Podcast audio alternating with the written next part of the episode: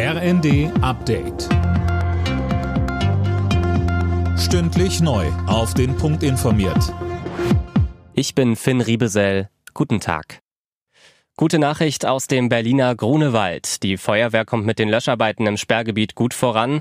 Die meisten Flammen sind mittlerweile aus. Am Vormittag sind die Einsatzkräfte dann auch mit Spezialgeräten auf den Sprengplatz vorgerückt, auf dem das Feuer ausgebrochen war. Dazu Berlins Feuerwehrchef Carsten Homrichhausen. Wir waren jetzt vor Ort und konnten uns mit Robotern einen Blick entsprechend vor Ort machen und sind jetzt gerade dabei zu bewerten, wo haben wir dort noch Schwerpunkte. Und äh, wenn wir Schwerpunkte erkennen, dann werden wir mit den Robotern gesteuert über den Feuerlöschpanzer mit entsprechendem Löschmittel dann auch tätig werden können. Die nächsten Getreidefrachter aus der Ukraine sind auf dem Weg. Drei Schiffe haben am Morgen die ukrainischen Häfen verlassen, heißt es vom türkischen Verteidigungsministerium. Mehr von Anne Brauer. Die Frachter sollen demnach Irland, Großbritannien und die Türkei ansteuern. Insgesamt haben sie fast 60.000 Tonnen Mais an Bord. Es ist die zweite Getreidelieferung aus der Ukraine seit Beginn des Krieges.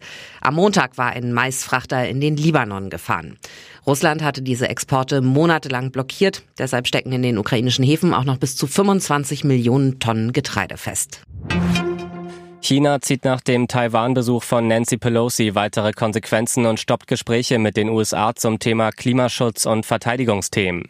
Peking sieht Taiwan als Teil Chinas und ist empört über den Besuch der US-Politikerin dort.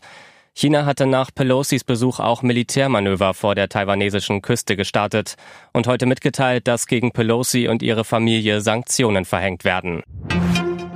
Am Abend startet die Fußball-Bundesliga in die neue Saison. Meister FC Bayern ist bei Eintracht Frankfurt zu Gast. Zum zehnten Mal in Folge eröffnen die Meister aus München die neue Spielzeit. In den vergangenen neun Jahren haben sie kein einziges Auftaktspiel verloren.